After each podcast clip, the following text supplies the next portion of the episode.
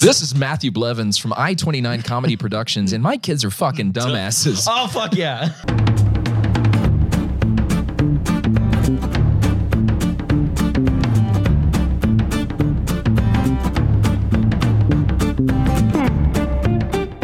So, how does this work? Am I, I'm, I'm your guest. I shouldn't have to carry this. My You- back already hurts. I'm incredibly sleepy, so this is gonna be fun. Um, I uh, I took a nap after listening to the book. uh huh. It was a nice nap. Fantastic. Yeah, it was. Yeah. Uh, it was a meditative nap. Mm-hmm. Yeah, yeah, where you you're thinking about all the emotions and thoughts you're processing, but then you also go, it's three in the afternoon. It's my Saturday. I'm Mm. I'm gonna take a nap.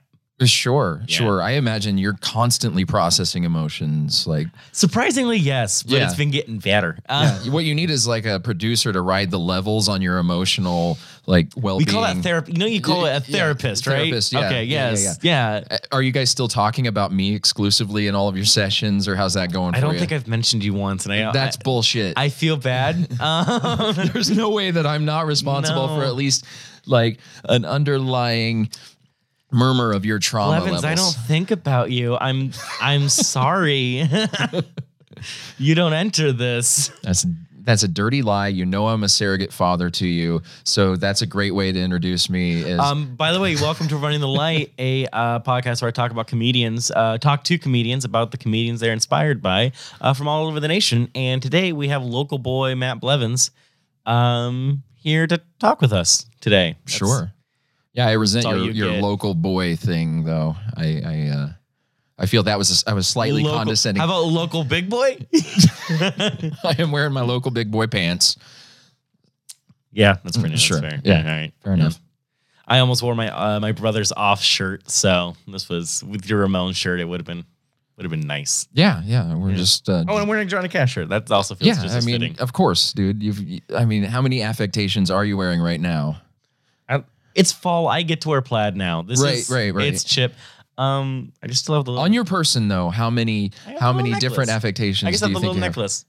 You, you have the necklace do, you, The- do you have a zippo in your pocket Uh, not only do I have a Zippo, I have one that Tyler Walsh gave me. oh see now this this has history to it See, uh, Tyler Walsh gave me a leather covered Zippo uh-huh for Corn Cob Nation. okay um, because we both smoke corncob pipes. And he also invited me to a corncob group on Facebook. Um, or- i check into that before you just go leaping in Into with your cornhole first yeah, cornhole first. Yeah. yeah. You know me, I'm always cornhole first. yeah. Uh, keep me away, keep me away, guys. I'm cornhole first. Uh, okay okay yeah But uh, I just have the lighter and the the the uh, wallet and the necklace, and of course a pipe. uh-huh yeah That's it. okay so you haven't added any any No. more accessories since the last Not time i saw really. you okay No. Uh, that's good Yeah. It's the, meh. Meh. Uh, oh so fun times what have you what have you been doing this week, Blevins? What have I been doing this week? Like, okay, um, last week was a big one because I had two Rotten Apple shows for Applejack Weekend uh, there in Nebraska City. So we pr- we I twenty nine Comedy Productions usually produces one Smooth name drop, by the way. Blevins. Right. See, Smooth. I, I this isn't my first fucking rodeo. I know how to get the plugs in. But I twenty nine Comedy Productions. You've heard of us, obviously. Everyone has. Um, we produce shows over all over Omaha, Lincoln, and Nebraska City. Uh, this weekend we had shows in uh, the Rotten Apple Saloon in Nebraska City to celebrate the uh, great holiday of Arbor Day. So that was uh, oh yeah, that did happen. yeah. Yes. Right. Or no, Applejack. Good grief. Uh, it was Applejack weekend. We had two Oh, that shows. festival. Yeah, right, right, yeah, right, right. yeah, yeah, yeah. So usually seventy thousand people come into Nebra- into Nebraska City for Applejack weekend. Um, I got uh, ten of those seventy Hey, that's thousand solid. to That's- come that's to solid. my comedy show. That is. You said seven thousand or seventy thousand. seventy thousand. Uh, Okay. So, cool. So you got um, you got a percentage. you got a, s- percentage. Like a statistically insignificant amount of people came to our that's the, comedy blurb, shows. that's the blurb on your poster. A right, right. statistically insignificant amount. Right. And five of them for the Friday show were ridiculously drunk. Right. Yeah, it was I would assume. it was it was Nebraska City. What are you gonna do? Right. But, Of course. I mean, it, it's not always that rough, but uh, I every every comic had to basically engage in a fist fight. Uh, like a metaphorical fist fight with the audience just to uh, as opposed to a real fist fight. right with that happened fists. later Yeah. yeah so Yeah. yeah other than that i don't i don't know it, I, I had five spots last week but i'm hard pressed to remember where in the I, heck they were I've been all. having a few spots this week too. Like I think I'm like in the last two weeks I've had like three or four, maybe five, and I don't remember. Right. It's Uh, it's just kind of a blur, uh, especially when I have to drive an hour to be at all Right. the spots. But uh, I did a we almost did a show in South Dakota. Uh-huh. We drove uh these oh, the Sioux Falls thing Did that the fell Sioux- through that fell through. Oh, on did me. uh did Tony tell you this one? no, I, I just saw it on Facebook and I'm like, that's so sad. So yeah, we drove up. Uh, it, the whole cast was for the show was David Kalsgaard, a regular uh, co-host of the show. Uh-huh. Sure. Maura Gillen, who's also been on the show a couple of times. Actually, she was hosting our Friday show. that, Nice. uh, yeah. Yeah. And then me, we all drove together. Um, and then we got up there. The show was originally going to be at eight, and then went to six to so we can get done before the debate. And then I got bumped to six thirty, and then we waited till seven fifty. No, not seven fifty, six fifty, and no one showed. And then they said, "Hey, I guess the show's canceled." Um, and so we left, and then we drove down to where's that city in Iowa that I keep forgetting? It has the Hard Rock Casino in it. Uh, Sioux Falls. Sioux Falls is South Dakota. Oh, so we went to Sioux Falls, South Dakota, and Sioux then City? So we went to Sioux City, Sioux Iowa. City, Yeah, I get the sure. two mixed up. Yeah. Uh, and then we did an open mic there, Uh huh. and it was super fun. There was only like uh, there were like four performers at the open mic, and then we jumped on, and I was uh, just a blast. Yeah. Um, and then I hosted Cameron Logston's show, and that was a lot of fun. But last night was a more weird and fun experience I want to talk about. Okay. It was a fast and fresh, Okay.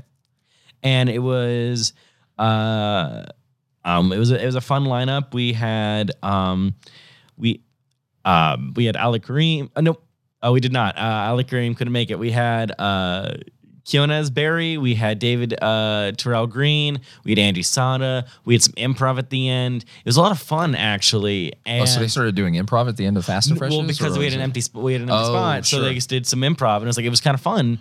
And I was the first one up. Um, it wasn't until two minutes before the show started the room was empty, and then two people walked in two minutes before the show started, and Key said, "I guess we're doing a show," and I went, "Fuck yeah, this is gonna be fun." Mhm. Uh, I get up and I do my set. I'm the first one. Two more people come in. And they all sit together. Mhm. So I I look around uh, and I see that there's a plastic chair next to the stage. I pick it up. I sit down on the chair and I just have a casual conversation with the four while still doing my jokes, but making it f- more like a ca- uh, casual conversation. Not worried about the laughter because when there's only four people, you can only Sure, worried and about I it think so that's much. a good philosophy for you to carry forward in all of your comedy endeavors is not to worry about the not to worry about the laughter. Yeah, but it's it was fun. Like it just felt intimate and fun and silly, and I just had a blast. And that was one of my uh, one of my favorites in a while. I just loved doing it, and I did one of Don Seeger's shows. Um, the one at the pumpkin patch, and I whose name I I forget.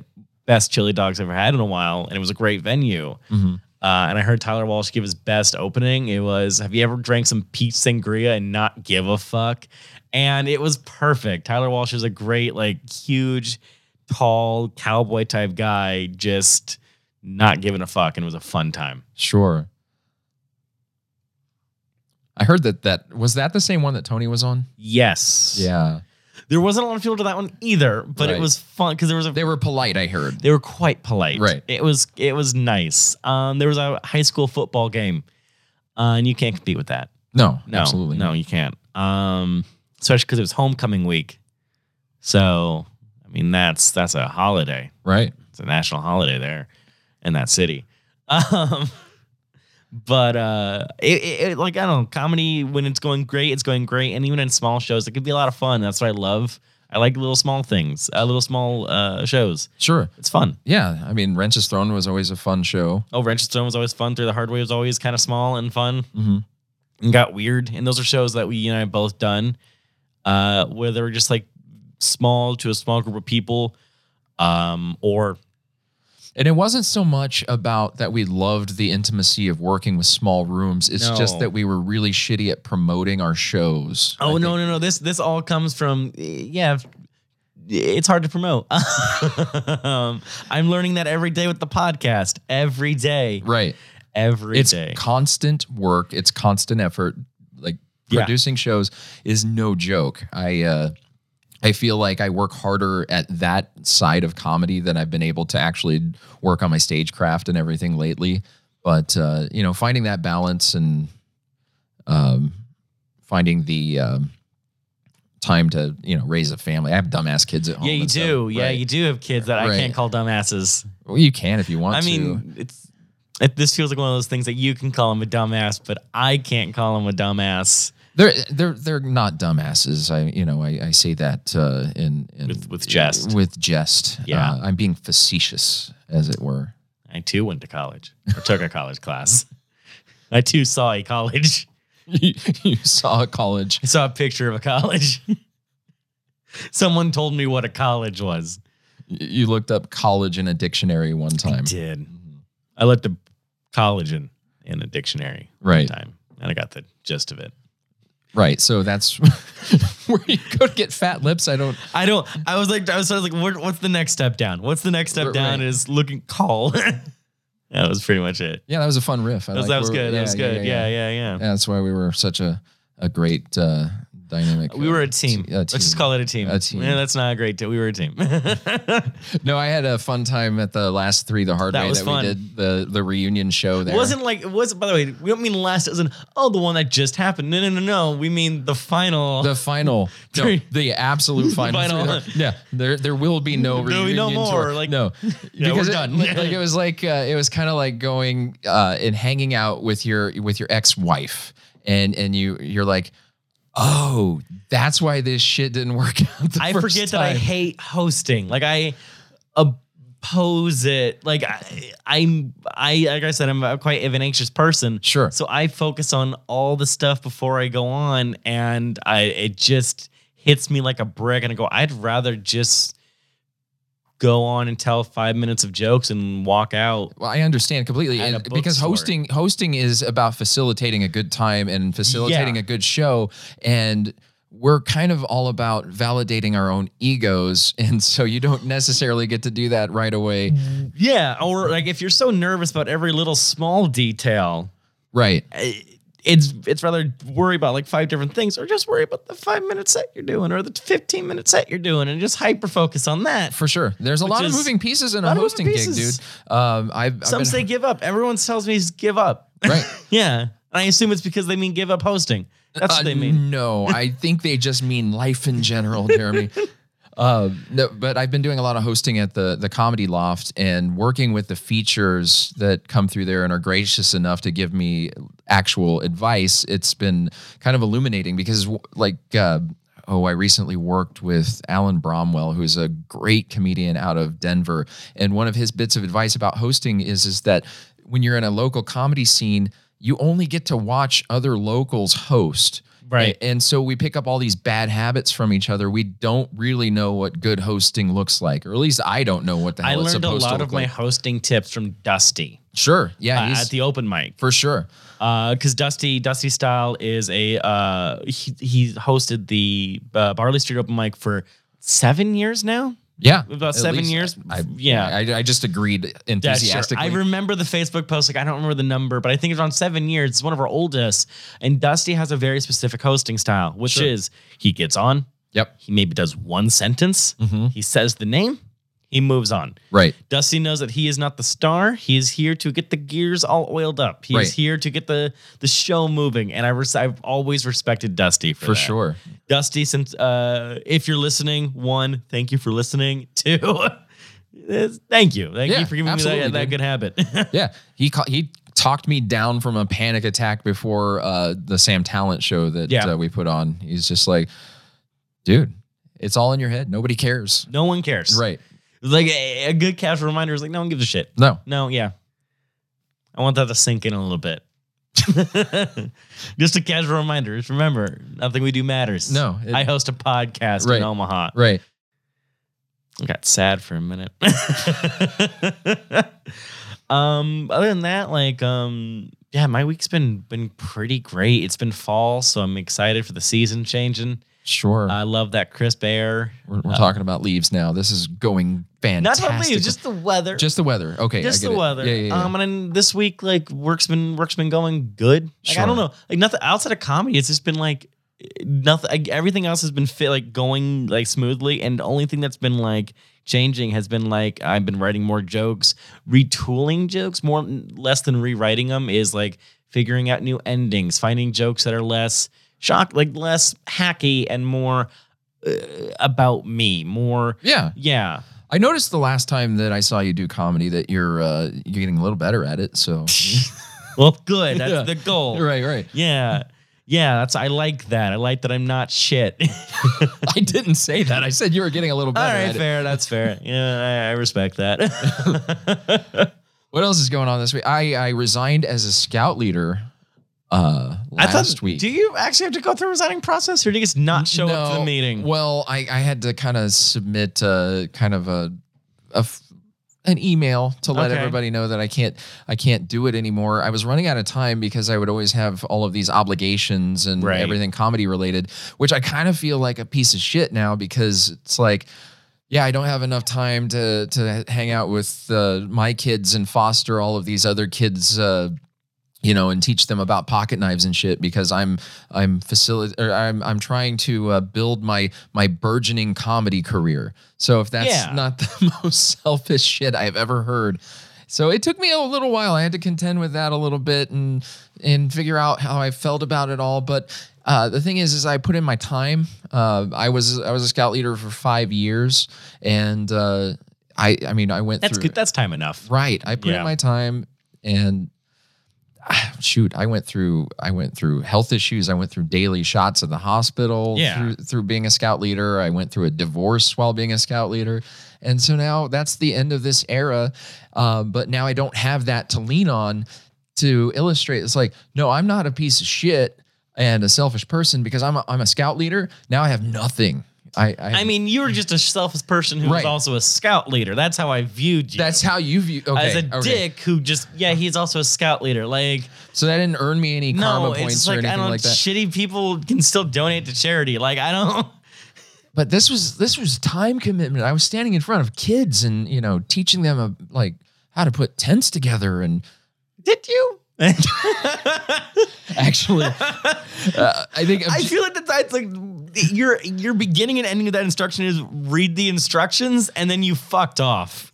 is that not an important life lesson? Is that not what your boss is going to tell you to do at work? Just like read the instructions and then he goes and fucks off. That's how that's how life works. I mean, kids should that's know less that. of a ti- that's less of a time commitment than like anything else.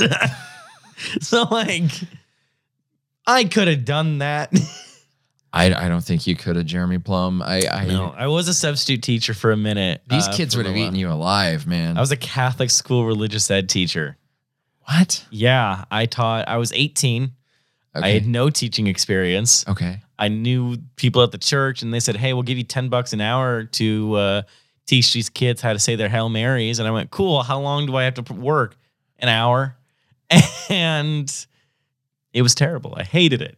were you anyone's favorite? Were you like the, I don't know, like in those '90s movies where the cool teacher comes in and and reaches these kids through hip hop music and stuff No, like that? two four two fourth graders uh, co- thought I was a piece of shit and thought they could like draw better than me, and I accidentally hit one of them. Dude, I've seen your drawings. The fourth graders probably could. I I act okay. Here's how that accidentally hit. I had the you know those big pointing uh, those big pointing sticks. Yeah. They used to point at the board. I was teaching the Holy Trinity, yada yada yada. And the two kids were talking, and I went, "Okay, guys, be quiet." And they kept talking, and I go, "Okay, guys, be quiet." And I turn around, but I forgot I have the stick in my he- a hand, and on the back of the head. Sure. Uh, and then they stopped talking, and I went, "All right, cool." I I now learn just like That hitting a kid upside the head. You will said it. Shut You're the- them the fuck up every time. I I can't say that. Why not? I shouldn't be. I should be the one who's not allowed to say that. Yeah, but you're tired and old, so I get Right. it. Right. I'm young and should know better. Okay. but I'm also tired. I can't stress this enough. I'm very, very tired. But I've also been reading a book. What what book? Well, one I've been reading uh, "Travels with Charlie" by Steinbeck. Um, getting through that, and I love it. Okay. Um, make since I'm reading that now that I've been traveling, it, it gives me that sense of just wanting to travel again, and I love that feeling. See, I thought you were going to seamlessly segue into our topic today, Not- but then, not but then yet, you were- not yet. okay, but, I, 'Cause one but of that's the- what I thought you were Yeah. doing, and then you're like, no, I read a book. No, but uh, one book I you did just read wanted was to slip that into every conversation. is comedy uh, improv for story writers. Okay, Um, I read improv for theater when I was doing two years of improv at UNO with Ryan Hardigan, and uh, I picked up on accident the one for storytellers. I want to get both because com- uh, stand-up comedy is, of course, a writing and a theatrical performance. Um, but uh, first book was first part of it was just explaining about uh, improvs as a sport and doing it in like a doing the formatting of improv in a sporting context, which is great. But I kind of skipped part of that to move on because it's written in parts. I'm into the second part, which is about dealing with audience rejection. sure, Um, which is an it- important important chapter for you. it is. I was waiting for that. But um, there was a couple of things he talked about, not just the bombing type of rejection, Mhm. but uh, what he called uh, by uh, um, Keith Keith Johnson, I believe, is what it was. Mm-hmm. Um, talked about different types of rejection. One called a comedy hell, which uses, the, of course, the famous story of Robin Williams um, doing a set, and people were laughing so much, even at the setups, that he started just doing uh, half-baked improv bits, and he wasn't gaining anything. He didn't Sure. feel like he was earning it. In fact, I think Steve Martin even mentions it in his book that we're going to talk about in a little Right. bit. Yeah. Um, or even the idea of, and while watching Airplane today for the first time, not today, What? but uh, like a couple days ago for the first time. No kidding. Oh yeah, I loved it. But Yeah. there was a part in it that I noticed and I think is also very important, the part of over laughter. If people are laughing more in the beginning and less at the end, you're not giving them enough time to reprieve, enough time to kind of breathe. And in a 5-minute set, you don't have to think about that. Even in a 20, not as much. It's just for like when you're going for long stretches of time, but sometimes like the more famous jokes, the more memorable jokes in airplane, um like the don't call me Shirley uh, talking jive and jokes like that were usually after scenes of semi seriousness, Sure. of more expositional scenes, and that's when they hit harder. Um, and it's been something I've been thinking about is that idea of like when you're a newer comic, you have this joke per minute mentality. You have this, you want to be kind of rapid fire, or at least I am. And some, Well, I mean, and a lot of times the only opportunities that you have in the early stages are five minute opportunities. Right. So you have to squeeze as many laps as you possibly can into that five minute structure. Exactly. Uh, but what the book was making me think about was more about the as a structure. Mhm. Like comics say, it's not about the laughs; it's the right laugh. And sometimes they think about that mainly in con uh, with in terms of your writing content. Mm-hmm. But sometimes it's about uh, is it an exhaustive laughter? Are they laughing because what you said some you said fuck or you swore in the setup?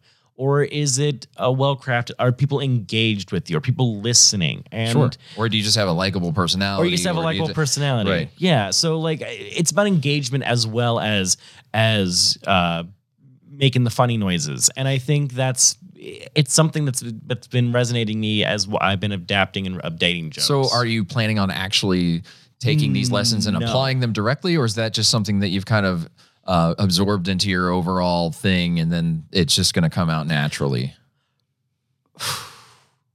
I thought you were gonna be a dick and make No, a joke, but dude. no, that's a good question. Um, I think doing A leads to B. I hope, Right. right? Um, Just take it all in, take it all in, take it all in, and then eventually it's just going to come out Come as out a part of naturally. you because it's it's integrated into who you are. I've noticed I've partly done that. Like there's a joke I say for the end about losing my grandma. Mhm. Um, it's after a se- I put it uh, right before a bunch of uh, setups that are a lot more quicker, Mhm. and then put it at the end. It's a reprieve after a 20 minute set. So you go in, and then it leads up to the punchline, which lends, gives it a little bit more of a kick. Now that's not to say some people were confused that with doing a minute long story for one punchline. Right. Uh, no, that's not what this means. Sure. But what it means is, as we talked about in the Gary Goldman special, and we talk about now, it's about making your m- words matter, making your time matter. Mhm. And so hopefully, over the course of writing, it shows. Granted, it may not show again in a five to 10 minute set, but it should show in a longer one. Well, I think just having that attitude and just, like I said, just integrating that into who you are as a comic, because we have a long, long way to go before. Oh, God, yes. Yeah. Uh, we're I'm I'm three and a half years in. You're Four. Four. Yeah. Four. So Four and a half ish. four and a half ish. Yeah. Yeah. I'm not good with math. Sure. It's obvious. Right. Um, but yeah, or I- comedy. but um, I did think part of the the being natural and wanting to engage is why I liked the Fast and Fresh show so much Mhm. because it was just more like I wanted this this time with the audience where the focus was here and we were just having a moment. And Sure. I think that worked while still focusing on the jokes that I, I know frontwards and backwards. Yeah, that's what I loved about uh, about the three the hard way shows is that there was such an ephemeral quality to what we were doing at the time. It couldn't be repeated. Nobody else could share in that experience. It just happened then, Right. and that's what was so much fun about it. And it, I mean, it taught it, it taught uh, me a lot of lessons about how to be present and funny in the moment and not worry about whatever the hell it was I was going to say, and just trust that something was going to happen that would engage with people, exactly. Um, and which there's it nothing. never did. well, that comes from talent, but um, but one thing, uh, yes, you can come with this like uh, fast and fresh. I'm going to use an example. I had jokes in there. I used my jokes that Sure. I've been saying before, new and old, uh, because it was a group of four. I didn't buy the fast and fresh mentality. I just went like, you know what? I'm going to get these people trying to lighten up and go, so we can have the other people go as well. Um, but the intimate quality was in between jokes. Instead of doing a segue, I would just talk to them a little bit. Mhm. Like it's still part of the reality of the joke, still part of the uh, thing without being hacky or without being like, "Hey, where are you from? right. What's your job?" Like, no, it was just more like, uh, um. I, I did a weird joke. I did the Catholic joke and I led into the STD joke. And I acknowledged that, yeah, there's no transition here or Sure. acknowledge stuff like that. And that made it feel better and without Yeah. having to worry about it. I then ended on a joke that didn't have an ending yet because I didn't have enough time. So I kind of let the music be the punchline on that one. Mhm. Um, and I didn't, it, it wasn't my most professional thing I could have done, but it was the one that uh, me and the audience both felt happy at the moment. It's like a, another improv thing is you, you find the, you find the choice, you commit to the choice and you make the choice, the reality of the situation and have fun with it Sure. some call it the game, but the game makes it seem like something you need to win, and I don't. I don't like that. I like this is gonna sound. pretend- I like the choice because it's a something you do. It doesn't make you a winner or a loser. Sure. Yeah, that's that's what I think. This is what I think about after neurotic episodes. Yeah. well, this yeah, is yeah, a yeah. neurotic episode. Isn't your life one continuous neurotic? oh no, that's the episode? title. This is a neurotic This is a- episode. definitely a That's a good title. Boom! Out of the fucking park. Maybe we can both get our dad issues straightened out by the end. No. All right. no, we only have like an hour, hour and a half max, and Oh, uh, shit. we only have time for my dad. Oh shit! I thought I was living here now. This. No, but I, do- I do like this house. I'm gonna Yeah. be sad when Richard moves. I'm gonna be so sad. Yeah. 'Cause This is I a like nice place, basement. man. Uh, dude, it's also a nice basement. Yeah. Yeah. Used to be so much cooler. What? Used to be so much cooler. With all the stuff in it? Yeah, I know. I miss the wall of knickknacks, knickknacks and films. Oh, he had a wall of films.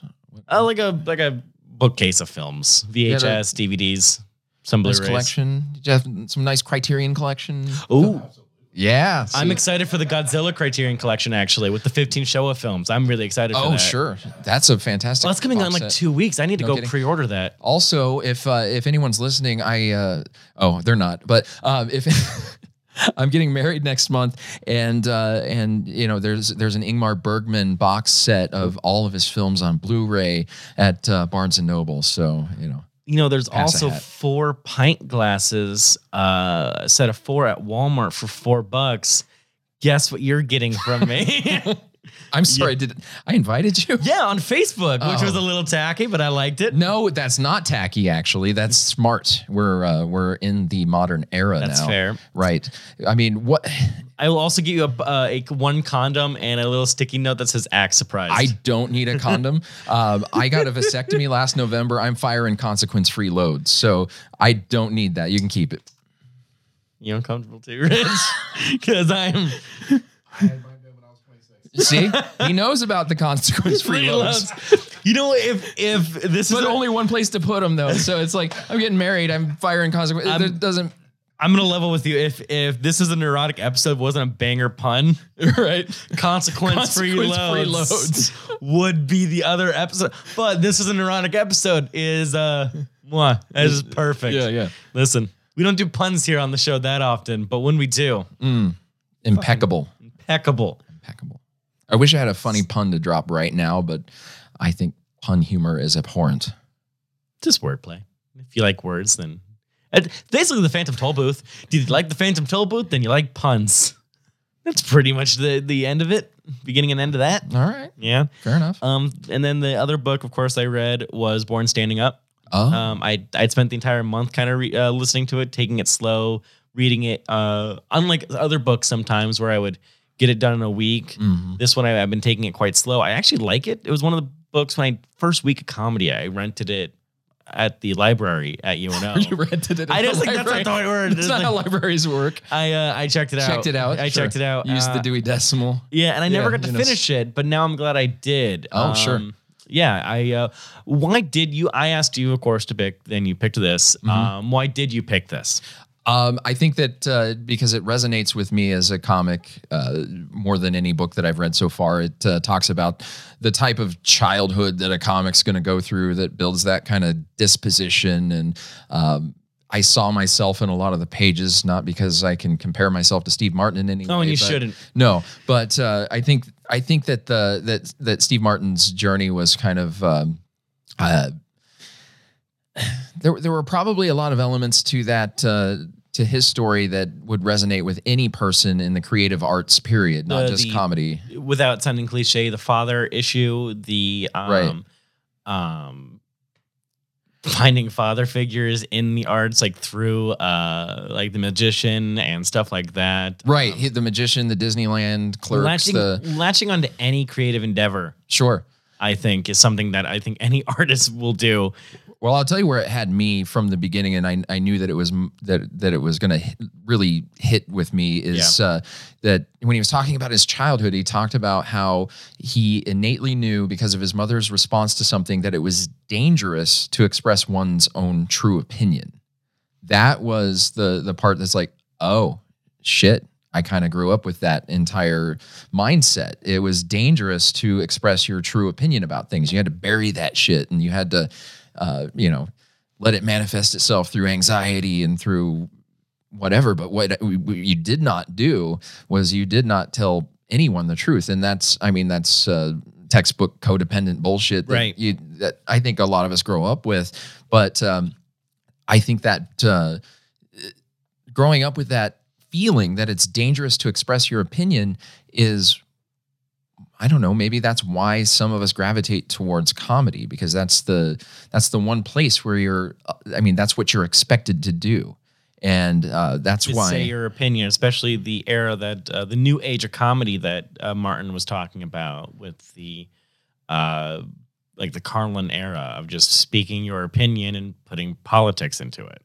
right. Yeah, Yeah, and but even it didn't have to be overtly not Uh, political, but Right. Not Yeah. not necessarily not necessarily political, not necessarily even the uh, the idea that I'm expressing my actual opinion about something because there's always going to be a comedic conceit, but uh, the the idea that it's like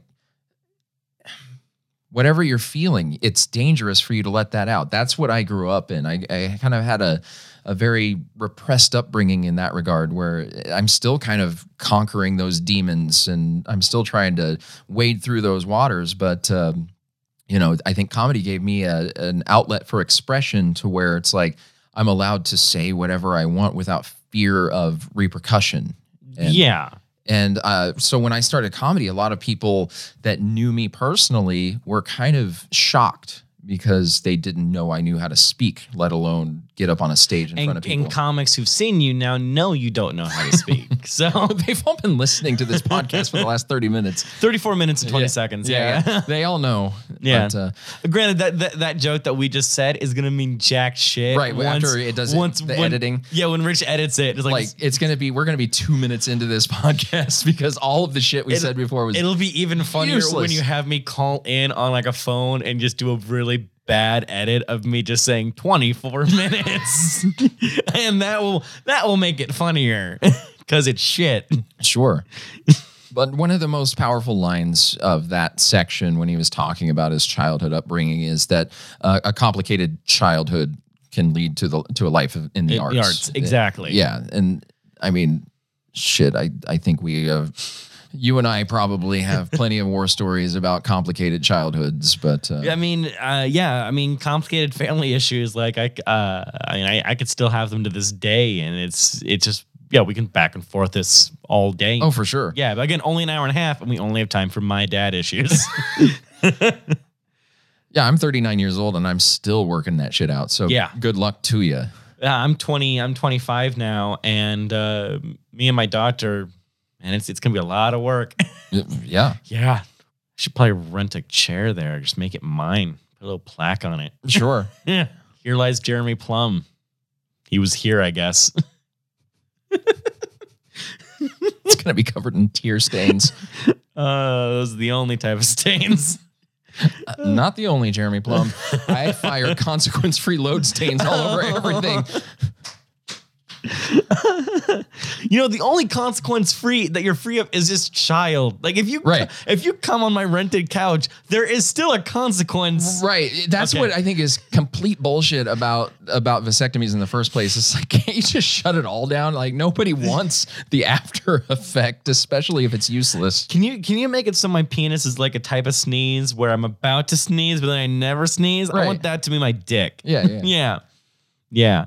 Um Good talk. Good talk. Uh, one thing I was uh, noting, um, and I, I, I kind of there was a line that he said. It was it was he started doing that that built that that he noticed the type of theory of people laugh when they think that's the punchline. Right. So he was talking about uh, building tension with the setup and Right. then releasing that tension with the with the punchline.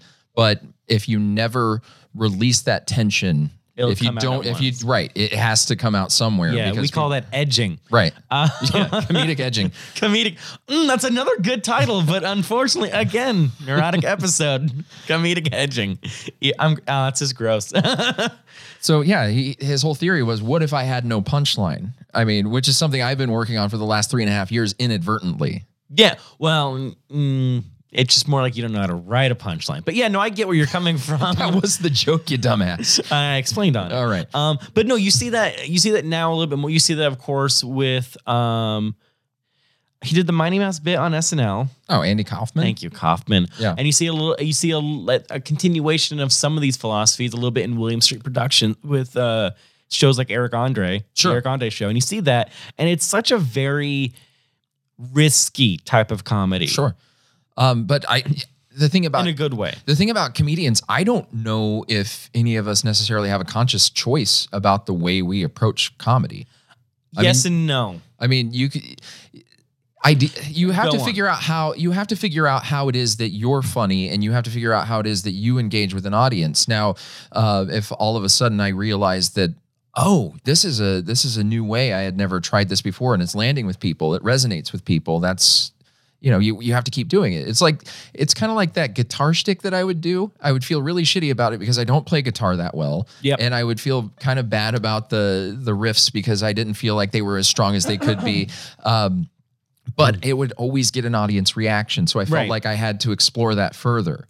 And so I d- like I said, I don't know if you I don't know if you get to choose. I agree with you to a point. I, I agree with you to the point where, because of our natural ticks, our natural ways of conversation, and the way our minds works and what our minds gravitate to, there will be styles that we form through that. Like for me, Sure. one writing style is I. I have a hard time thinking in mac, uh, micro to macro and macro to micro style jokes, like that riff we did about uh, college. I can't do that. That's not a natural thing for me. I'm not great at that. Mhm. I'm great at misdirection. I'm great at rules of three. That's that's my lane. I like that lane a lot. Mm. Uh, um, and of course, with me being over analytical of myself, of course, my joke writing is uh, is very much structured. It's not very rambly. It's not very uh, improv unless I'm doing just a little bit of crowd work. So what? I- But I mean, that kind of illustrates my point Yeah. to a degree because. y- And then here's your, my s- your idiosyncrasies are going to carry through Yeah. to your your comedic approach. and um, I'm there up until a wall, and that Mhm. wall is uh, we don't get to choose. A lot of it is going to happen innately, but if you notice it, like let's say, le- let's say for some reason my rules of three wasn't working. Like let's say I'm okay there in this book.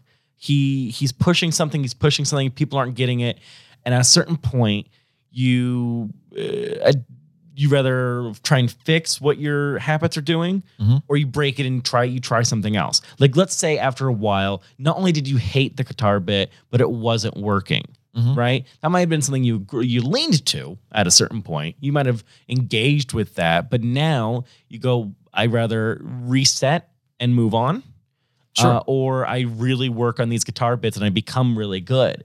Um, and I'm reminded of a line in there, and I, it stuck out to me is uh, he was reading a bunch of bad reviews because of that, and he goes, "But wait, let me tell you my theories." Sure. And there comes a point, and this wasn't a big plot point in the book or a big theme in the book, but it does remind me of this idea where you and I have talked to comics where we go, hey man, that joke's maybe, maybe we need to retool it. And they go, no, no, no, let me explain to you why that's funny. Go, then you've al- already lost. Like you're Sure. done. Like it's it's over now. no one cares about your theories. No one cares about the uh, the craft. What we care about is is it funny? Your connection with the people. yeah, your and- connection. Yeah. And but I, I guess maybe maybe I'm completely wrong on my point too because it took him uh, years of slogging it out in clubs and years of doing comedy before he even got to the point to where he's like uh, he basically subverts the entire convention of setup punchline Yes. and decides to branch out in this avant-garde kind of uh, approach to comedy but maybe that's the natural conclusion too so maybe maybe it took those years of grinding out before he he realized this is the only way I can do it Yeah, uh, it's it's personal adapt or die, not because the world is making you adapt. It's Sure. because uh, it's not working for me. Mhm. Like micro to macro is a great joke writing style, and I hope to learn it someday. sure I hope to learn what a punchline is as well. But until then, I'm gonna have these shticks that I have, and it's gonna work until it doesn't, and then I hopefully I I grow. sure And one thing that it could also is he said he wasn't happy doing the the bef- like setup punchline. He wasn't he didn't find engagement in that. It didn't feel uh one thing I guess it kind of hints at is academically stimulating of doing setup punchline setup punchline. And that's another thing. If you're doing stuff and it's not like tickling something in your brain, Yeah, and maybe and maybe I'm completely wrong too about don't my think so. assessment that uh, that it's about audience reaction too, It's because both. it, it because it's really it's about what uh, what sparks you it, more than it is. But for me, maybe it's maybe I'm a pandering dickwad and just need that audience reaction before I, I can give myself permission to do something. a I certain don't way. I don't think it's binary. I think it's really a mix of both. For sure. I mean, because uh, I remember an old bartender Nino used to tell me and tell my ma, uh, it was if a joke if no one's laughing, then it's not a joke. So one, it's about the style you write and getting engaged in that and finding that creative uh, stimulation, um, but also fucking make us laugh. It's that simple sometimes too. Just be funny, funny man. Yeah, Yeah. but he he bombed plenty of times. Oh yeah. Well, Yeah. everyone's gonna bomb. Right. But I mean, just when he decided to go this Oh, do the route, shtick, yeah. when he decided that he's just going to to completely deconstruct what he what comedy could be, uh, and he set out on this different path. Uh, it took a long time for I don't know if people had to catch up to him or if he had to figure out a, a method of delivery that people could then access, or uh, if it's a combination of the 2 Mm-hmm. But uh, yeah, it there's a lot of people that aren't going to get you, and Yeah. Uh, yeah. Oh, okay. I was like, your squad was like, did he have a stroke? Because I'm not helping him. I was waiting for you. oh, You're- I was grabbing my notes and you were looking at your notes Right, at the right. exact same time. Um, by the way, I'm glad that both of us also did notes. This Yeah, was yeah. nice. This was nice. Um, Yeah, I'm a fucking professional. I think if you're gonna do same, uh, I try at least. But if you're gonna do something different, um, you can't just make it so different that the audience isn't gonna get it. Right. And and you can't contrive some uh you can't contrive to be different either. Like, no, it has to be natural. Right. I well, maybe. I don't know. Maybe you could you could contrive this other Well, method and then- Define. okay, let, let me let's take it back. Define contrive. All right, so let's say I'm Steve Martin, then all of a sudden uh, I decide to do comedy, but in, instead of grinding it out for years and figuring out how it works and all of that, uh, instead I decide, I think I get this. I think what I'm going to do is just uh, completely subvert the nature of punchlines. And Yeah. That's what I'm going to do. And I'm going to set out to do that and without any kind of baseline understanding of, of how comedy works. So you see a lot of oddballs that show up in comedy scenes Yeah. that it's like, I'm going to change the game. And, and they don't really put in the time to figure out how to think- change the game. Right. You need to.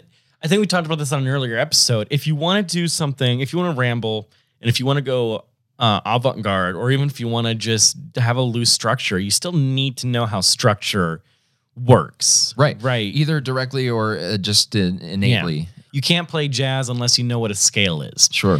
Um, and to chalk that up to Jeremy references jazz again. Um, that's a personal, that's an internal affectation that is just as insufferable. So we're going to talk about Ornette Coleman. Are we going to talk about uh, We could talk about Gotti, some but I guess- avant-garde? Yeah. uh, So what we're maybe the thing that we're struggling with is he uh, Steve Martin does a thing where he is completely subverting the idea of a setup and punchline. He's Mm-hmm. completely subverting it because he has a basis of comedy, and not only that, a basis of showmanship because of his uh magicianship. Yeah, that was the other thing that I found extremely interesting about it is that he pulled from the entire history of entertainment Exactly. to build his stage presence. So And I, I think they all blend into each other. Like I've I know certain things about magic that I, I still think about the idea of a force or a kind of a uh, misdirection is all magic stuff, and that works in your joke writing.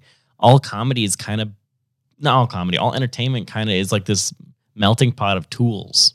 yeah, so I think I, Steve- talk about that often is that uh, uh, you like I did I did crowd work exclusively for three months and Yeah. took, took a lot of shit for that. But I, I like I told people I was, I was Rightly. sharpening I was sharpening one of the swords in my in my you know arsenal of of uh, comedy tools. So you- Yeah. you I mean it's it's important to know how to do that. And, we- and at this stage of the game, um, you know, Why take not? take all the chances you can. Of course. Um, and like once you build off those foundations, you can then use all those tools to make something completely different. Sure. And then when he made that completely different thing, he didn't just like, okay, those oddballs at the open mic. Mhm. He didn't just be fucking odd. He then improved and adapted his oddball to be subversive, but also palatable to an audience or understandable to an audience, sellable even.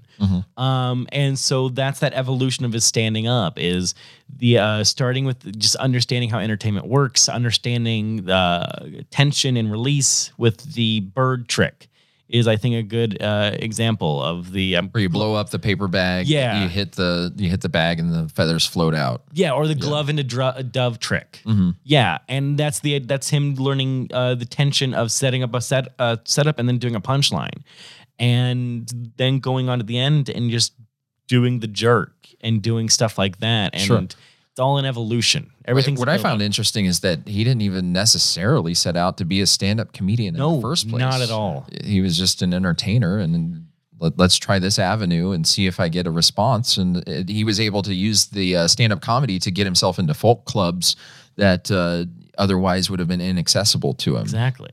And did you want to be a comic at the beginning? Because I know I wanted to be a writer as a kid. I wanted to Oh, write I- the Great American Ro- Novel.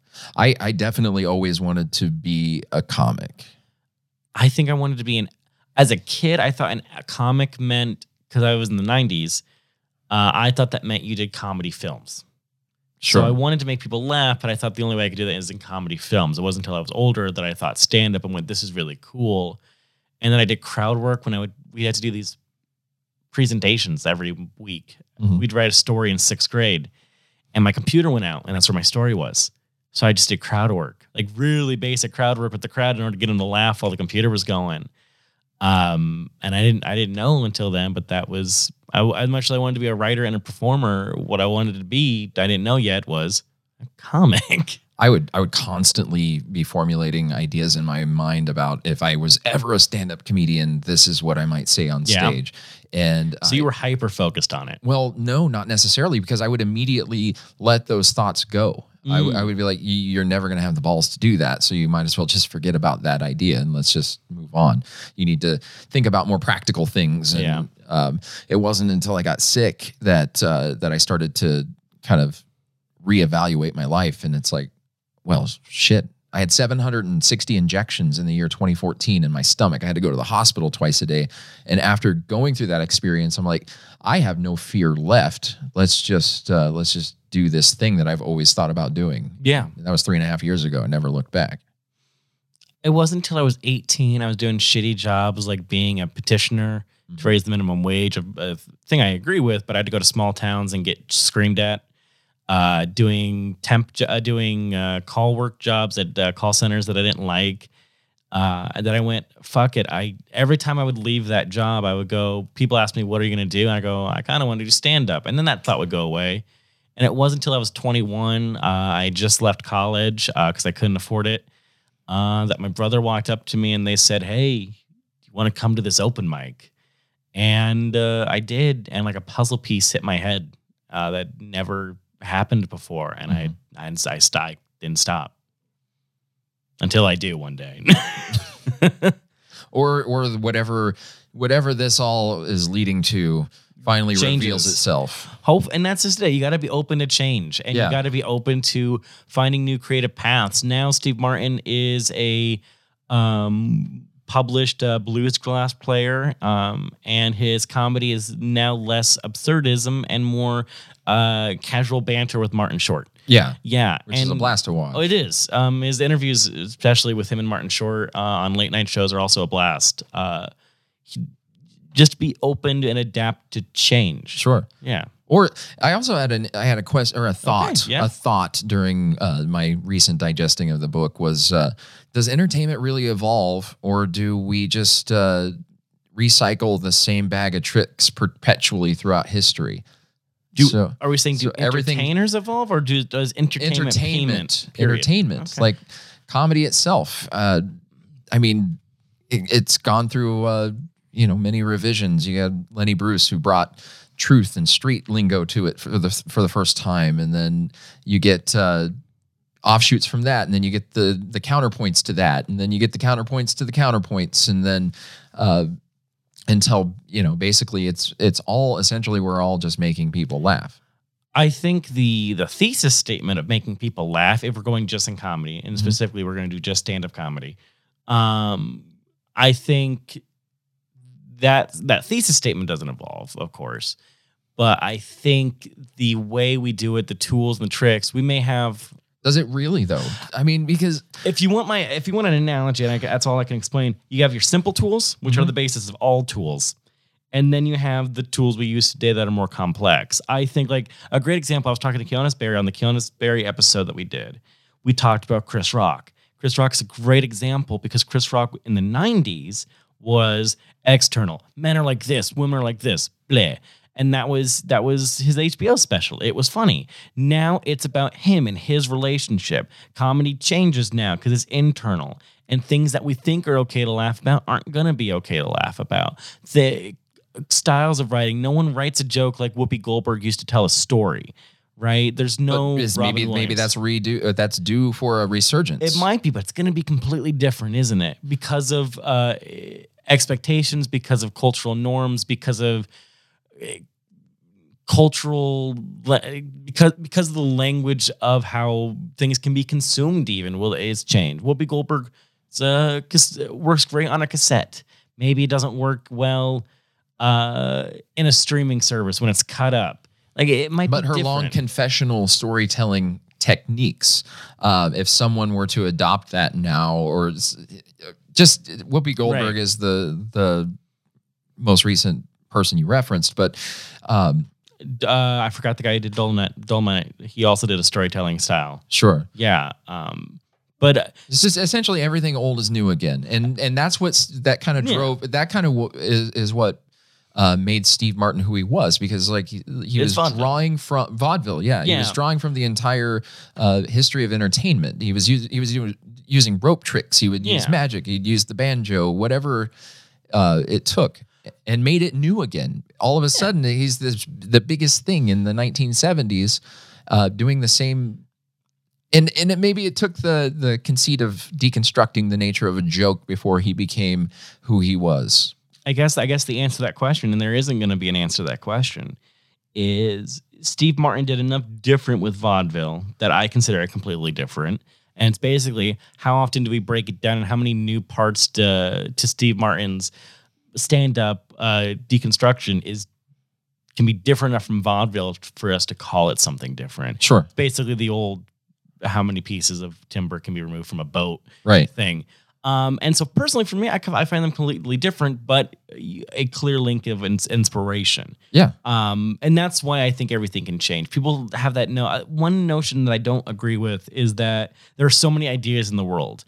And I disagree with that full heartedly. It's because with so many different viewpoints and expectations and upbringings and uh, viewpoints, one idea can be viewed endless times in different ways. And so that way we'll never run out of ideas. Yeah, I suppose there's only so many so many keys on a piano. Right. There's so many keys on a piano, but there's infinite amount of songs. Right. And um and that's basically that's how I view it. Mhm. Um and I, that's a great analogy. Um but on the other hand, uh, there is a some would say there's still a finite number and we need to condense it down or there's only so many jokes about Tinder you can make before it's just a Tinder joke. Sure. Right. So i i it's based off the person and it's really wh- about how you want to change. And also, the reason why I wanted to do this podcast before it was what inspired you, it was originally Jeremy hoarded a bunch of vinyl albums and comedy uh, records Mhm. uh, of stuff he I've never heard of before. Like, I didn't know Lily Tomlin did comedy. Oh, I sure. only knew Brilliant stuff. yeah, I only knew her as an actor.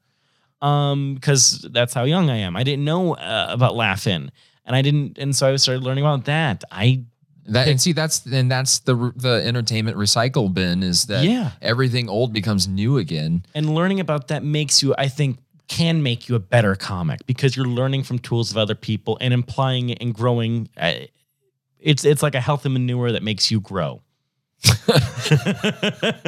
So, so That's all I Jeremy- could think of. that's all Jeremy could think of is he's just sitting in a big bin Bucket of of shit. a bucket of shit. Yeah.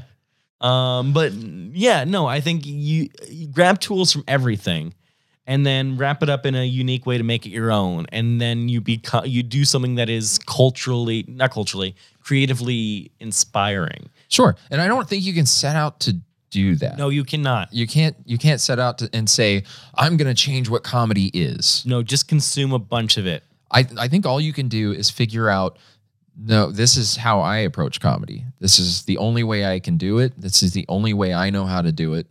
Um, it's evolve. You know, it's it's going to take years of of forging in the fire and Yeah. and ev- evolution, but uh, it- eventually I'm going to come to a conclusion about my approach. And it's like this is this is what came of those 20 years of grinding out, and this is the only way I know how to do it. And I kind of feel like maybe that's uh, that's how Steve Martin uh, kind of did it is he consumed all of that kind of entertainment and then he built his uh, he built his approach to comedy it's the only way he could do it and then it reached the absolute uh, pinnacle of what is possible and uh, then he realized that's not what he wanted anymore Exactly. And that leads to that, that one thought, uh, is if, I mean, we've all been told it, if it's not fun, don't do it. sure if you're not if this isn't a passion for you and that's why i kind of liked how i described in the beginning this isn't an autobiography this is a biography Mhm. this is a man in he's a, writing about someone he doesn't know Mm-hmm. doesn't anymore. know anymore this is a completely different part of his life and a completely different era they're almost two different people Mhm. looking back uh, to a person that went from passionate to indifferent about stand up and seeing that growth and descent um, and eh, that might happen to you doing Yeah, I comedy. kn- you never not, know. not I mean not you, but like the person, the one person listening. yeah Yeah, which will be me at work. Um, but if you're not passionate, it's okay to quit. Like it's sure yeah. if you're not having fun and if you're not you know if you if you don't feel strongly about it because i think that works itself out though because the the sheer amount of effort that it takes to keep doing this yeah.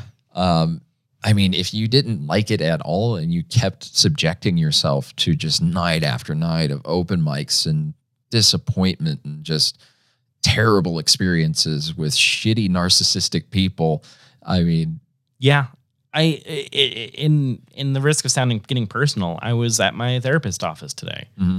And sometimes when you're in therapy, sometimes your mind just wanders. Um at least for me it does. And I'd realized that I've been going there for a year. And a lot of times I'm, ta- I'm I have obsessive I have OCD Mhm. and I, my my main trigger is human interaction and making sure that I'm not uh, upsetting or being a bother to people. And my hobby and my passion is dealing with people on a regular basis. sure So a big stress for me and something I talk to my doctor a lot often involves. So I was at this bar and I was at this club, and I go, eh," if, and I realized, then why am I doing this? And I realized that unlike other stuff that I've done that's set me that's made me nervous and I stopped doing, I've never done that with comedy Mhm. because the underlying thing is I still fucking love it. Like Yeah, you don't have a choice. I don't have a choice. Like it's it's my it's my puzzle piece. It's my love. Like moments like that, fast and fresh, it gave me a sense of elation that I haven't felt in a while. Or Sure. talking on this podcast, which is an extension of comedy to me, it, it makes me feel good. Like Yeah. no matter what stress or what bullshit I go through, all you need to do is I'd just love take it. take that and and then forget about all of the other people who are telling you all of Yeah. yeah i mean we, we spend a lot of time around gatekeepers and people who say you shouldn't be, use this as a therapy session or you shouldn't do this or you shouldn't do that. I, I don't know any other way to do it. Mm-hmm. music is therapeutic to a musician. Poetry is therapeutic to a poet. Mhm. Um, and telling jokes is therapeutic to a comic. Sure. And that is fine. And whether or not it's it's to uh, work out my issues with not being allowed to express these dangerous hidden truths when I was a Yeah. kid, or whatever the case might be, whatever anybody's reason for being on the stage, it doesn't fucking matter. Uh, they have to be there, and yeah. I think though the caveat to uh, saying it isn't a therapy session is the minute you get on stage to just release some emotions rather than to have fun. sure. Then or maybe that's walk. what you needed to do that day. Maybe I mean like, when it's regular, like when like that's the only Right, reason you if- go if into the that's- mics is because you want to get your thoughts out for the day and not because it's fun and you need to you want to make people laugh. Well, who cares what that guy's reason is? You know, if I could see, yeah, yeah, yeah. What I mean, I'm I'm trying to figure I out. how to- think there's this notion that there's a finite amount of time uh, for stage time, and that that comics who aren't or not even not even comics, people who go to an open Open mic, mic. and are are wasting other people's time by being there. Um, I kind of I kind of um that's that's not take what I'm- umbrage to that notion. That's that's not what I'm saying, but I agree with you. What I'm trying to say is, and I'm, may, my words may fail me, and I apologize. Is there's this idea where at the beginning someone's doing comedy and telling their emotions, and it's fun. It'll it gives them a nice little release, whatnot, and then towards the end they might be the only way I feel good. The only way, the only reason why I'm going to this mic now is because it's habit, and because I don't have uh, a professional to talk to.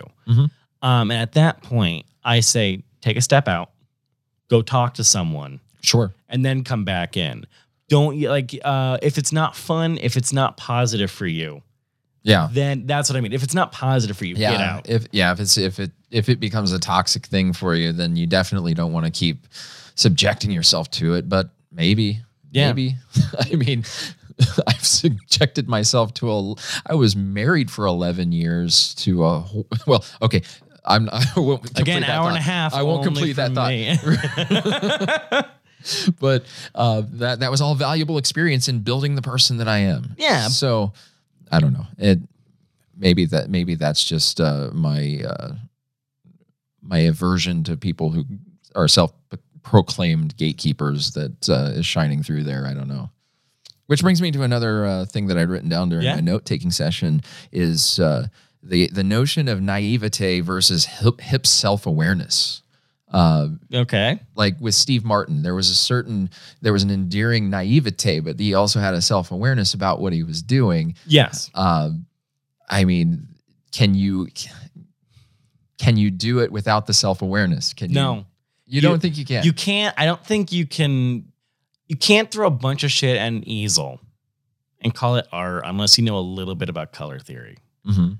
um, and that naivete comes from eh, the excitement of trying something incredibly new with comedy but that uh, hipster self-awareness comes from he eh, when push comes to shove he still knows what funny is or what acting is or what entertainment is uh, self-aware hipster self-awareness comes from uh, a little bit of knowledge uh, the naivete comes from using that knowledge to find something new for you. Sure. And that's what I, that's what I think that is. It's a marriage of those two things, which is incredibly difficult to do Right. and should be exciting. That whole if that's not exciting for you, then don't don't go, don't try and venture. Don't put your XP in that. Like it should be exciting to want to not know where to go forward. Sure. I wonder if uh, if he ever ever had moments where people were like, "Put the fucking banjo away," or Oh, I bet. yeah, I bet. I bet they probably said, "Hey, stop doing like your banjo at the end of a set, especially Right. because the show's three hours." Right. Yeah. yeah, What you're doing is bullshit. Yeah. Yeah. Yeah. What you're doing is bullshit, man. uh, but no, I liked in all in all talk. I like the I like the guitar. I like the guitar bit. It's fun. It is fun. It is fun. Then that's the only that's the Yeah. only important thing about it. yeah. It, the only time it wasn't fun was one in the morning after a three hour set. They're like, no, let's move this on. for sure. And it's taken. It's I've I've definitely uh, had to take some lumps with that as far. we as- all have. Yeah, yeah. but that's part of the growing process, I guess. Well, shit. I was looking. I mean, even even Steve Martin after he w- had Tonight Show appearances, Yeah. eat shit on a Monday night in some crappy Playboy club. He ate shit on the Tonight Show and had to get promoted to uh, guest host only. Right. Yeah. So when I'm like, what hope do I have of filling a room in Nebraska City when Steve Martin was on the Tonight Show and he had struggled to fill rooms when he was going across the country? Just keep taking your lumps, and one day you'll be callous. You'll be callous to lump taking, and then then you'll be taking bumps, and you'll be raw to that. So that's that's what I've learned. But uh, yeah, I, I don't know. You, I guess you just got to keep doing it because, uh, as as Steve Martin said him, himself, that uh, perseverance is a great substitute for talent. Yes, it is. Yes, it is. Just keep doing it. Yeah. Um, this was a good book. This is a really good book. I agree completely. Yeah. Um, and, And any other notes in your notebook? Because actually, I I covered mine. you covered all of your notes. I did. I actually started. rec- I uh, I actually started writing my notes during the second half of the book. sure. So a lot of this was, uh, but then the first half was just more just listening and It was interesting whatnot. because I, I took more notes, I think, in the first half of the book than I did the Mhm. second half. But uh, the very last thing that I wrote down was uh, he was he was looking for approval from his father. That was a through line through the entire It thing. And I'm was. like, oh, Jeremy Plum. I gotta admit, once I finished that part, I did have to pause for a minute and go, ah, I gotta gotta take a breather. It was it was quite it was quite powerful and I liked it. I enjoyed that. Um, it's not about looking for approval, but it's just uh, making sure you do it not for uh, somebody, but because of them. yeah. Yeah. And, and maybe we never get to know why. Yeah, maybe we never get to know why. Right. That will be that will be the worst. But Matt, I do have to ask you, uh, if you had to take away anything to learn from this to improve yourself, what would you take away from this book? to improve myself specifically, I think f- what I took from Steve Martin was that uh, I should stop asking permission. Mm-hmm. I should just keep doing whatever the fuck it is that I'm going to do Yeah. and stop worrying about the validation of others when I do it. Um, the only thing that matters is my joy, whatever it is that I'm getting from it. That's the most important thing. So it doesn't matter, uh, you know, who won at open mic or who, you know, who had the best set that night in that Yeah. show or who's getting the best opportunities or, or whatever the case might be, or uh, somebody was talking shit about this or, or what. Yeah. None of that stuff matters It doesn't. the it for me it was uh you know perseverance is a great substitute for talent that's my that's my life mantra right now So, Yeah, I, I I agree. Mine is consume and learn. Keep maybe it doesn't have to be comedy related, but keep learning about stuff and then applying it.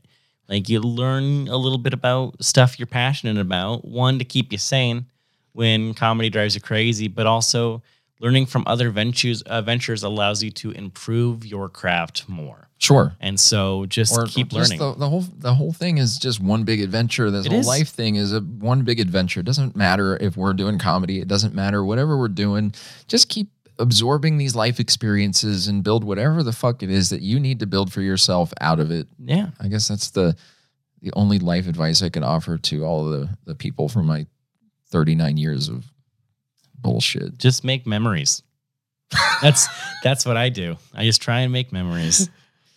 Well, we're gonna have to get you a job as a Hallmark card writer. Yeah, That was the most beautiful thought. Oh, thank you. I should have just let it go on. that. No, We should have just faded out on that. Okay, no, guys, just just make memories. just make guys. memories. Guys, um, just make memories. so I have some questions for you in our little rapid fire segment. All right, Favorite sandwich? Ruben. Real? Okay. Yeah. All right. And any other bull- is any other answer to that question is That's bullshit. what sauerkraut, right? That's what Yeah, sauerkraut. yeah, yeah. Not a fan of sauerkraut. The- I like a doesn't good fucking coleslaw. matter. It's a Reuben. Okay, It's a okay, Oh, Reuben. Okay. All right. I like a good cool. Well, all right, I'm going to take you out and buy you a Reuben, and if you say anything disparaging about it, I'll slap the shit out of I you. will. I will gladly have a Reuben with coleslaw. That's not a fucking Reuben, dude. All right. Uh, favorite comedians right now. Ooh, right now. Um, I don't know. I'm afraid to answer that question for fear of uh, of social repercussion. but my, I'm my gonna pause for a minute. It's Chappelle, isn't it? it's well, I did love that special. I, I felt didn't see it yet. You hadn't seen it No. yet? Yeah, I, I felt like uh, at the, when I was watching it, I was watching it with a group of friends. I won't out them on this podcast, but we were all having a great time watching it, and we realized the subversive nature of some of the things that he was saying. And then I think that that some some of the some of the stuff that he said during the special was probably indefensible, um, like when he did the the racist Chinese face bit. But- oh, but I that's in felt- there. No, that's but I not in there, is it? I I felt like that was a kind of that was exactly the point, though, is that he was putting himself on the cross for the rest of comedy. It- Yeah. It, so you know the fact that it was completely racist and, and, and inappropriate was kind of the point. okay. I, I don't know if I agree with you with that. Um, Sure. On that, but Sure, uh, you're 25. You can't possibly. dude, you'll be fucking lynched in Benson if you agree with this. So, um. Any, so, what's your favorite comedians right now? um, so I don't know. I, Mar- Mark Maron has always been kind of my Mark guy. Maron's really good yeah. one. Yeah. um, so I, shit. Who else? I don't. I haven't been watching a lot of comedy lately. Really? Yeah, that's the problem. Is that when you're grinding it out like five days a week, you just don't get time to sit. Okay. Um, Bert Kreischer, and I'll and I'll explain why Okay. um, I think well, first of all, he's a fucking great comic. There's Yeah. there's no doubt about that. But uh, when my, when my daughter had to go to a counseling session, hmm uh, we were driving back from Lincoln, and I put on a uh, Burt Kreischer album, the- Yeah. the Machine album, Okay. Yeah. and because I thought this would be a great way to for us to kind of bond over something, hmm and she had a great time all the way all the whole drive home that's all she could talk about and uh, i mean it was so much fun and and we shared that moment uh, but then after we shared that moment i found out that she was starting to introduce all of her middle school friends to to bert kreischer and uh, and i don't know if they're all getting the right takeaways from his because they don't have an, a father to shepherd them through No. this no, they but- do not. um the like they'd watch the machine story YouTube clip and their big takeaway was fuck yeah we should move to Russia which I'm like oh no shit, I'm responsible for the corruption of an entire middle school Yeah. and uh, there's nothing I can do about it I mean the cat's out of the bag now but uh um Especially when, all, when they all move to Russia now. Right. Uh, right now is not a good time to move to Russia, kids. Right. it, but the my fear is, is that uh, you know maybe if, if they're not old enough to properly contextualize Bert's bits, that uh, you know maybe they might not uh, uh, get the what they should be getting out Getting of from it. I I don't know. Burt's Bits is actually my least favorite B wax product. Right. Uh, yeah. Yeah, yeah. I was less of a knock out of the park. Just like a nice bunt. It's like, it's like, a, like, little all right. bunt. Yeah. I was like, yeah, cool. Um, But it was it was like I said, it was a an ex, it, it was a really cool bonding moment for me and my daughter that I'm always gonna cherish. And now, like, she'll look at me when we're out somewhere and she'll reference some Burt Kreischer bit. Hell and she'll be yeah. like, when in doubt, spread them out. I'm like, shut the don't no, don't kid. do that. don't. You're gonna get me in so much trouble. my fiance is gonna kick my ass because I I did that. But you know, Yeah. I. The, the special that I showed her uh, didn't have anything that I thought was too aggressively inappropriate. Well, that's good. Yeah. And, I mean, you're the dad, so Right. right. Um, one of the one of the things I've been in con- consuming comedy is uh one of my new favorite like films is Airplane. sure. Like, holy shit, Airplane. I wish I didn't know. I wish I didn't know some of the jokes beforehand. Mhm. Like I wish I could go in blind for Airplane, and I'm bummed that I can't. But on the other hand, um, it's it's a phenomenal film, and the idea of taking a serious plot, uh, a serious script, and add and start and like uh, scaffolding jokes on top of it Mhm. is a is a great great idea. Uh, still keeps the tension going. Um, it still has uh, nothing is lost in the sake of jokes. Jokes are now on top of it, uh, and it's fantastic. Sure. Yeah. Um, so that's my recommendation: is go watch Airplane. We all fucking did that in 1980, bro. and and UHF. Like I just UHF is fucking great, Yeah. and I love it. Uh, and it's one of my I, I- I saw favorites. this. I saw this new comedy show the other day, Mash. You ever hear of Mash? Mash reminds me of being in the hospital at three in the morning, and I love Mash. I do love Mash. I also have the book from uh, that's been inspired of. it. It's also a good, it's a fun book. Yeah. Uh, not nearly as funny. Yeah. Um, and uh, I've heard good things about this Seinfeld. I think it's gonna pick up heat. I, he might uh, he That might have a show. career ahead of him. Yeah, that guy. yeah. You ever hear this Cheers? That I I've heard good things about. You've Cheers. been to the Cheers bar. Uh, no. I have. When I was in Boston, I went to the second Cheers bar. Ooh, I've been to Um, Boston. Fucking I was big for a deal. work trip. It's not impressive. Um, but I did get like a little nice little mug. Um, it has the vibe of a TGI's Fridays, but I also like, I, I just drank a lot and it was cheap, so it was Yeah. fun. Yeah, Yeah, no one screamed my name when I walked in. Though. sure. Yeah. And uh, weirdest open mic experience. weirdest open mic experience. Ooh, I've had a lot of those, man. Um, ooh, I'm trying to think of a specific example because I've uh, there's been some. Oh, oh, oh, I remember. So we were standing uh, outside of Barley Street, or I was standing outside of Barley Street one night, and I Okay. and I pulled the door open for this guy and he's a creepy looking white dude and he looks me like square in the eyes with this weird energy and he said uh, how's your soul man and I'm like, I, I don't know, bro. Fine. Uh, and so then that he went in and didn't think about it. And I'm standing there by the ATM machine in Barley, and uh, Sean Flaherty's up on stage, and I hear him say something to the effect of, "You if you think you can do it, then come up here." And that's No. the, the, the guy that guy gets up there and uh, as he's approaching the stage uh, sean body checks the guy the this I guy actually remember this. were you there I think I was. Right. I was in. I was in the audience of Okay. this one. W- I was standing by the ATM having a panic attack and turning completely white. I think I was going into I shock. remember you walking up to me and telling about this guy after the encounter. Yes. Yeah. Holy shit. Yeah. And so uh, I thought that my soul was going to be cleansed or some sort of weird shit was going to happen that night, but he had was basically screaming racist things and getting beaten up, and he got pulled out of the of the uh, Barley Street Tavern and Yeah, had his yeah. head bounced off of the the sidewalk a few times, I guess. I And- remember people saying like Greg's a sweet old man and, go, and people being surprised when I say that he can throw down. Oh, yeah, yeah, yeah. Like Greg, Greg, got, Greg is an older man, Yeah. uh, like old enough to be a grandfather to me. Uh, but I've seen him jump over that bar and just beat people's ass in if they're causing a fuss. Right. Um, surprisingly agile. Like Yeah. it is. Uh, he, he- Yeah. he- don't fuck around at Barley Street. He hired me as a bouncer, and I went, I don't know why. One, I don't know why me, but also, why do you need a bouncer? If anything happens, Greg, you got it. Yeah. um, But, it was it was just the weird experience of having him look me square in the eyes and say that weird Yeah. thing to me, and then all of a sudden start this, and I'm thinking to myself, uh, this guy's gonna come back and shoot up the place. I don't know what's happening tonight.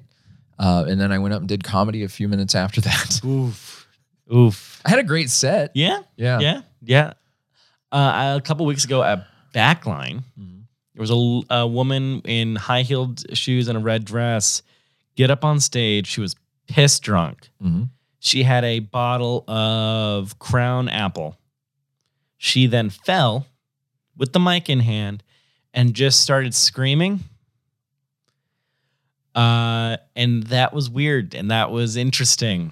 Um, so that's that's just drunk woman stuff. Yeah. Ye- yeah, yeah. It doesn't happen a lot at Backline. No. No. Not not a whole lot. No. Usually they can control themselves there, but Yeah. uh uh yeah, and then there was a show at the Peru VFW that one time where That's the one where the fight broke out. Yeah, you were there. I right? was not. I was on the next one. Oh, you were on the next I was on the one. next one. Right. So a comic uh there there's some townies uh, because it's it's it was Peru, Nebraska. They were Mm-hmm. Yeah. getting a little bit Yeah, noisy. Let's make that louder. This is Peru, Nebraska, not Peru.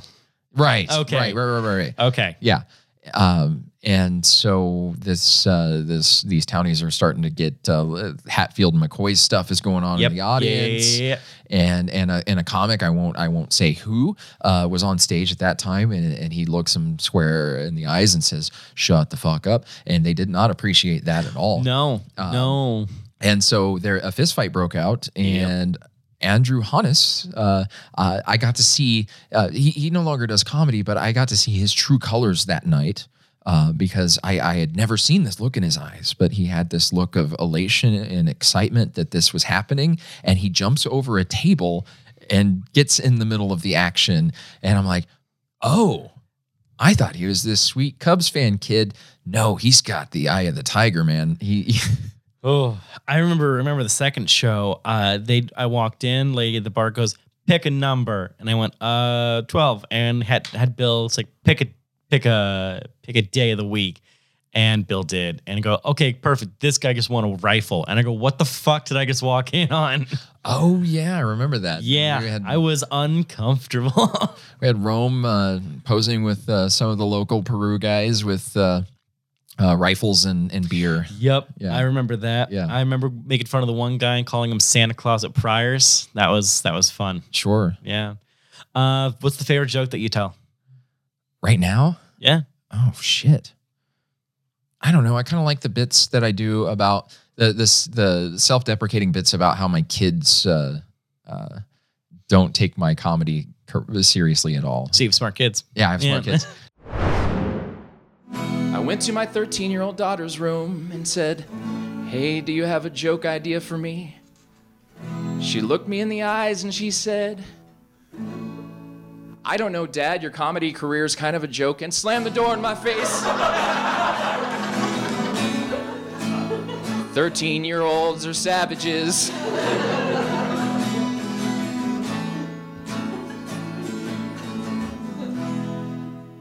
That song was called My Kids Are Assholes. Actually, after the KPAO taping, so Yes. my uh, my daughter got to come see me do comedy for the very first time. My daughter and stepson got to see me do Yeah. comedy. My stepson had seen me before, but this was my fir- my daughter's first time. And she go and we go to the KPAO s- KPAO studios, and it's beautiful there. And it was a really fun show, and it was a packed house, and I had a course. great great set and it was so much fun. And the next day I, I got to talk to my daughter about it and I'm like, so uh, Melody, what what'd you think about all that? That was pretty cool, huh? She's like, Yeah, dad, it was awesome. The uh, the water cooler had hot water and cold water in it. It was really cool. And- Oh, shit, really? yeah, that was her only takeaway from the whole fucking experience is that the hot water that the water cooler had hot water and cold water that came out of it. Jesus. Yeah. My kids are fucking stupid. What do you want?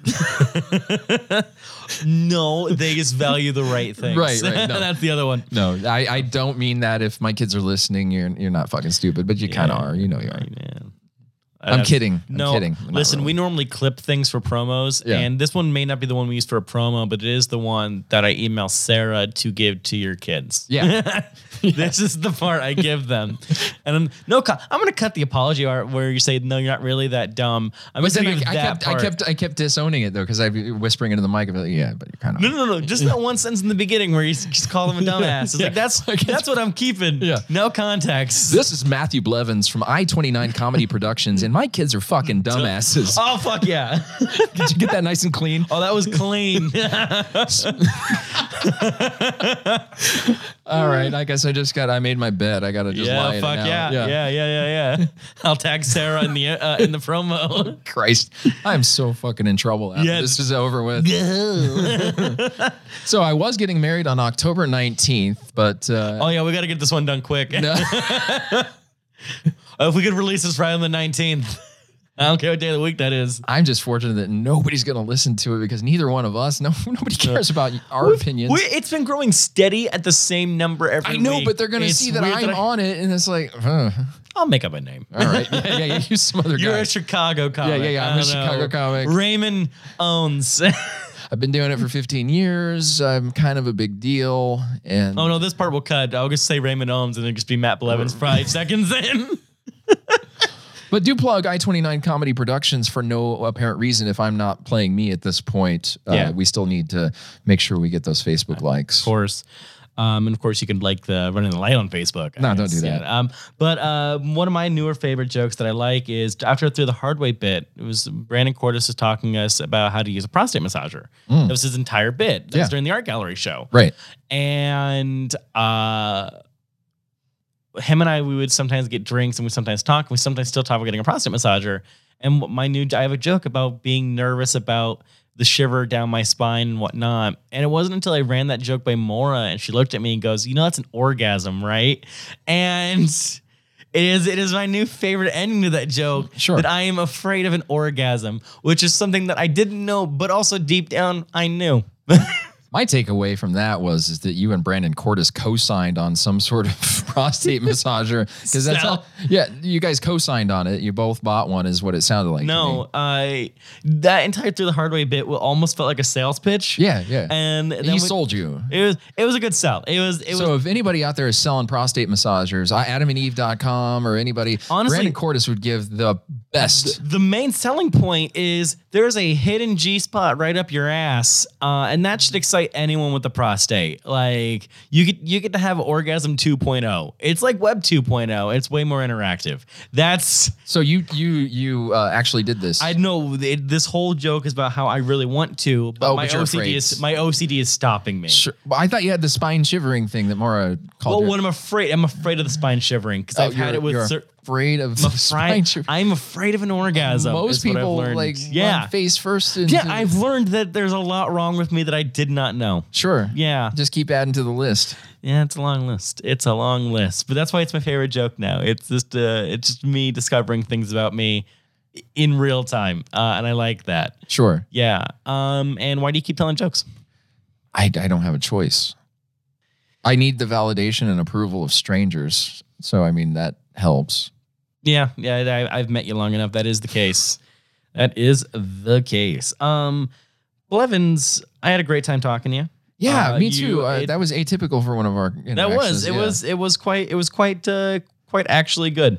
But um, what I do want to know, and I think this is really important, is where can people find you on social media? Oh, I thought maybe I was going to No. be wandering in the woods. I, Well, like, I didn't know where this was eventually. going. Uh, This- you seem like the type that's into it. Yeah, this, Yeah. I mean, the house is sold and everything, and I'm like, I wandered into this basement, and it's like- Jeremy's asking me, "Where can people find you?" That sounds ominous as fuck. Because they won't Right. Matt, right. remember this. Where can people find you? Um, you can find me on Facebook at Matthew Blevins comedian or you can find me on twitter at the blevo but really just go to i29 comedy productions that's where you're, you're going to find most of our stuff and we're going to have uh, new monthly shows at the new uh, uh, big canvas theater that they're building in the nice. in the Blackstone district. Right. So yeah, I know that. we're, area. we're going to have a monthly, uh, let's see, it's going to be third Saturdays at 11 p.m. We're going to have Never Too Late to Laugh. Mhm. And so uh, we're going to have that. And we're going to have, uh, I think, second Fridays, we're going to have Heads Up 7 Up, which is going to be a clean showcase, kind of like a. Uh, Tony was was talking about that to me. I Sure. know about that one. Yes. He, he let you on that? No. uh, basically, uh, I have to talk didn't. to I my didn't get producer, the Tony. approval. Uh, I didn't Yeah. know. Well, he didn't say no. He didn't uh, say no. And so that's. Uh, but he did say, remember, don't swear. And I think my response was, does fuck count? That's Um, cute. It's cute. that's Adorable. cute. Um, that. but uh, yeah, uh, you can find me at Plum Jeremy. Uh, oh, we're talking about your shit now? Yep. All right. Fuck off. Um, Plum Jeremy uh, on Twitter. Uh, right. Running the light on Facebook uh, and uh, Plum Jeremy on Instagram. All right. And uh, yeah.